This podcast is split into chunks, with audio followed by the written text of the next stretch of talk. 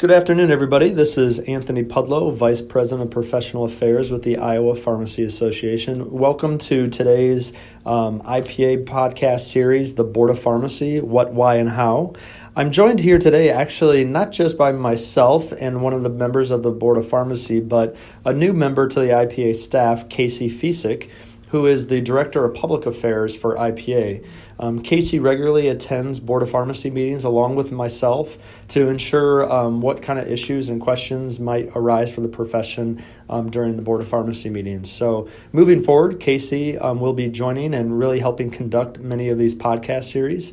But outside of that, today we are joined today by Sue Mears, a compliance officer with the Board of Pharmacy, to review the um, occurrences and events of uh, today's um, uh, uh, May 23rd live open session of the Board of Pharmacy meeting. So, uh, welcome, Sue, to the conversation. And uh, really just want to maybe open up. I know while it was relatively a short agenda for the board today, there was quite a bit discussed. Um, and I know I think a lot of the discussion focused on um, a lot of notices of adoption and filing that the board um, really looked at. Um, you know, I know the board, when we go into that process, looks at a lot of different things. I don't know, Casey, if you want to just explain a little bit more about that process before we turn it over to Sue to really talk about maybe one or two of those key rules that had a lot of public comment. Sure, thanks, Anthony. I think I think the important distinction here is that there's really two sorts of actions the board takes when these items come before their agenda. And the first would be a proposed notice of intended action, and that means that the board intends to make a change, but that they're soliciting at this point uh, essentially comments from the public.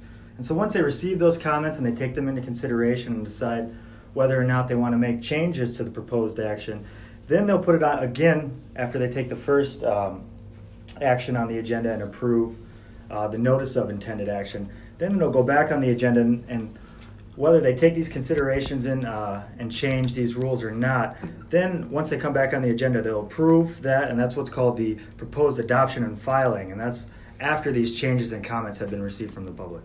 So exactly right. And Sue, then I know um, at the last board meeting there was quite a bit of um, notices of intended action, meaning today's meeting had quite a few um, uh, uh, uh, uh proposed option, adoption and filing rules. So um, maybe speaking to one of them, I think one of the big chapters, um, or at least one of the big areas that the board considered, was looking at kind of restructuring some of those enhanced services um, or advanced services that pharmacies and pharmacists provide. And it seemed like that area received a lot of public comment. Can you just maybe speak to some of those things that the board heard from that um, original notice and what maybe the rules committee of the board did to make some modifications to those proposals? Sure, yeah. So the rulemaking that you're referring to um, is um, amending Chapter 8 overall. And so, if, as you may or uh, may not recall, the legislature um, passed a law, I think it was in 2012, requiring every agency to do a thorough review of all administrative rules every 5 mm-hmm. years.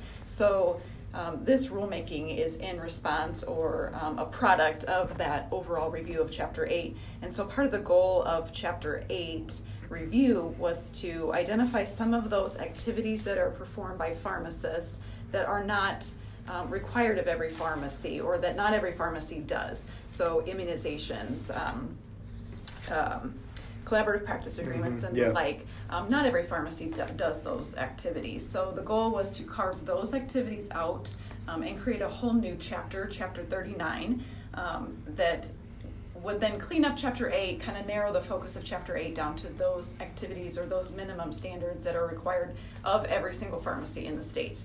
Um, so that's where chapter 39 came about um, is just moving those pieces over to their own chapter.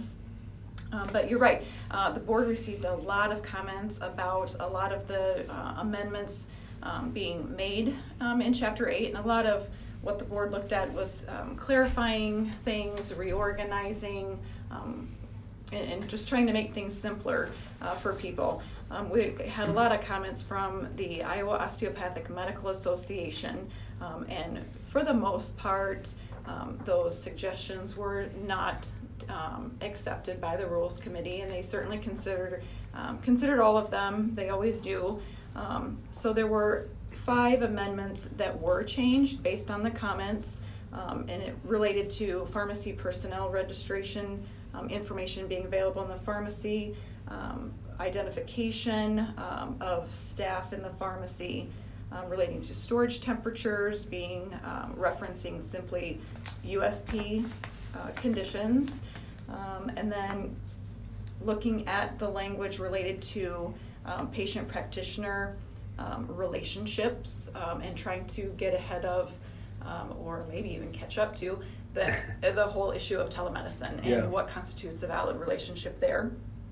But it seems like overall the, the the intent was actually to almost reduce or limit some of those regulations that are in um, in here. I think in the cleanup process, it just kind of really helped make it very specifically clear. I think on what the board is expecting, and then um, really allowing maybe a pharmacy to adopt their own policy and procedures to carry out um, some of those areas. So it seemed to me that there was just a lot more. Um, a lot more ease in understanding what the board's intent was by creating this kind of this new chapter for optional services that not every pharmacy is required to do.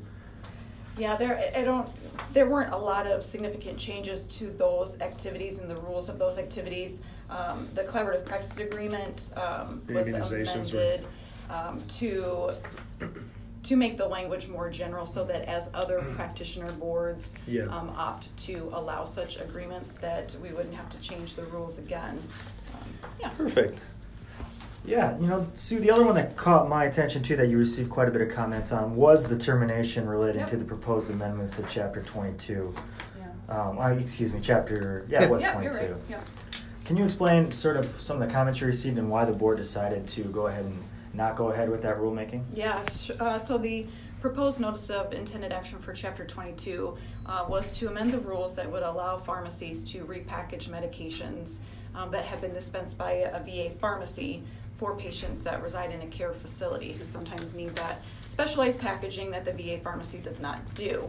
Um, so it was out, uh, noticed of, for public, um, out for public comment, and the board did receive a lot of, of comments in opposition to the proposed rule. Um, there was a lot of concern that by allowing the practice, that that was um, taken to mean that the board would require the practice, and that certainly was not the case. Um, and then there were also other um, requests, I guess, that if the board were going to allow that type of activity or practice, that there was a rule specifically that would allow a pharmacy to charge for that service, um, but the board doesn't get into business practices. Um, so the rules committee just determined, um, and the board agreed today, um, that it would be best at this point to terminate the rulemaking and um, just continue to look at the issue down the road and maybe see what other states do um, and, and revisit it later. And I would also encourage any listeners if there is concern or question if that practice is allowed. Um, you know, if this is something that maybe a waiver is required in your from your practice setting, that's something that between IPA and even the Board of Pharmacy can really assist you in understanding the waiver process. If that if any current rules maybe um, are, are not as specific to what might be occurring in your practice. So um, welcome that opportunity to work with any any pharmacies out there that have additional questions. Thanks, Anthony. And you know, Sue, I hate to make you run through this giant one again because you had Uh, had quite the long time doing it today, but uh, the proposed notice of intended action. So the board wasn't taking any final action today, but just proposed action relating to chapter three, pharmacy technicians, five, pharmacy support persons, and chapter seven, hospital pharmacy practice. I don't know. You know, it's a fairly long rule. I don't know if there's anything that stands out as as significant changes. Uh, you ran it, like I said, you ran through it already today. But Yeah. if there's anything you'd like to highlight that you, you think is sort of a little bit more than just clean up or you know a little more significant uh, Sure. change. And really, Sue, this was part of that kind of that five year Yep. process to Yeah. really primarily look at some of the hospital practice regulations. But yeah, I'd, I'd agree. Which ones out of the there's a, quite a laundry list that you explained to the board today. But yeah, which ones might stand out in your mind? Well, I think um, maybe the biggest thing that might um, be of interest to people is the drugs in the emergency room department and dispensing. Um, so, with respect to uh, an ER department wishing to um, dispense supplies from the ER when the patient has been there, um, the proposed rule would eliminate the restriction um, of providing drugs when there is a pharmacy um, or is not a pharmacy with 24 hour services within 15 miles. So it would allow um, dispensing um, to an emergency room patient of up to a three day supply, even if there were a pharmacy open across the street.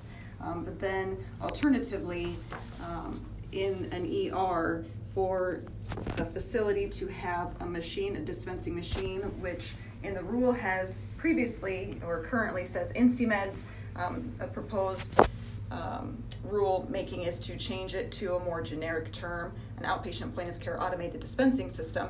Um, in order to install that type of machine in an ER, that would still require um, or prohibit installing and utilizing that type of machine if uh, unless there is um, say this wrong if there is um, not 24 hour pharmacy services Sure. within 15 Yeah. miles so Right. it, it keeps that radius in place um, for a, a hospital ER to put in the machine um, so I think that's one of the bigger um, issues as far as ER dispensing. And then for records storage, um, it amends the rule to be similar to what the board has done for records requirement storage in other pharmacy practice settings. Um, so that's helpful, I think. But yeah, I think this is one of those areas where there was probably quite a bit of, of, of changes that the board recognized in their five year review, review that probably just needed some cleanup and Yep. really aligning with other chapters. Yeah. But I think for us, and this is where obviously the association, we encourage anybody out there listening to utilize the, the public platform through rules.iowa.gov to submit your own personal comments, or you can email those or, or, or, or contact the board with your comments. But also, the association um, utilizes that, that process to submit comments as well with these rule changes. So, um, Absolutely. well, I think at this point, I think the only other thing I really wanted to highlight, and, and I know Sue, this isn't necessarily something you focused on, but I know during Andrew's report to the board, he also spotlighted quite a bit of work that the board's doing right now. Um, I think a lot of people listening right now are well aware that the, the board has revamped and released a new platform for the PMP um, through the RX Aware platform and some of the new functions with NarxCare um, but also that the board has updated their database for licensure and for pharmacists specifically. Um, that's already functioning, and other others that are going through renewal can actually use this new online function. That's something I think the board's been working for years on. Um, but the thing that I know, um, just to be well aware for anybody listening. Um, between the Board of Pharmacy as well as IPA, um, the Department of Public Health has really been trying to um, ensure that more patients receive access to naloxone or the opioid reversal agent. Um, primarily Narcan. And um, between IPA and the board, we've uh, Andrew provided an update to the Board of Pharmacy today about um, an interest of the Department of Public Health to conduct a one-day Narcan giveaway day. Um, knowing that the Board of Pharmacy has worked with IDPH to license them as a wholesaler, and that any outpatient or community pharmacy that would be interested in participating could actually receive a small allotment free of charge that then can be um, provided to a patient or a loved one or a person in a position to treat um, with free naloxone, um, knowing that sometimes cost is a barrier to receiving that. But all of that would operate through the current statewide standing order that's signed by Dr. Patty Quinlisk, who's the medical director at Public Health. But right now, I would just encourage um, listeners to watch for communications from from the Board of Pharmacy, from IPA, as that date is finalized. It's looking like that's going to be in uh, mid to late June, but there will be a process for pharmacies to um, uh, gain access to those Narcan uh, kits and then provide those to patients that need them.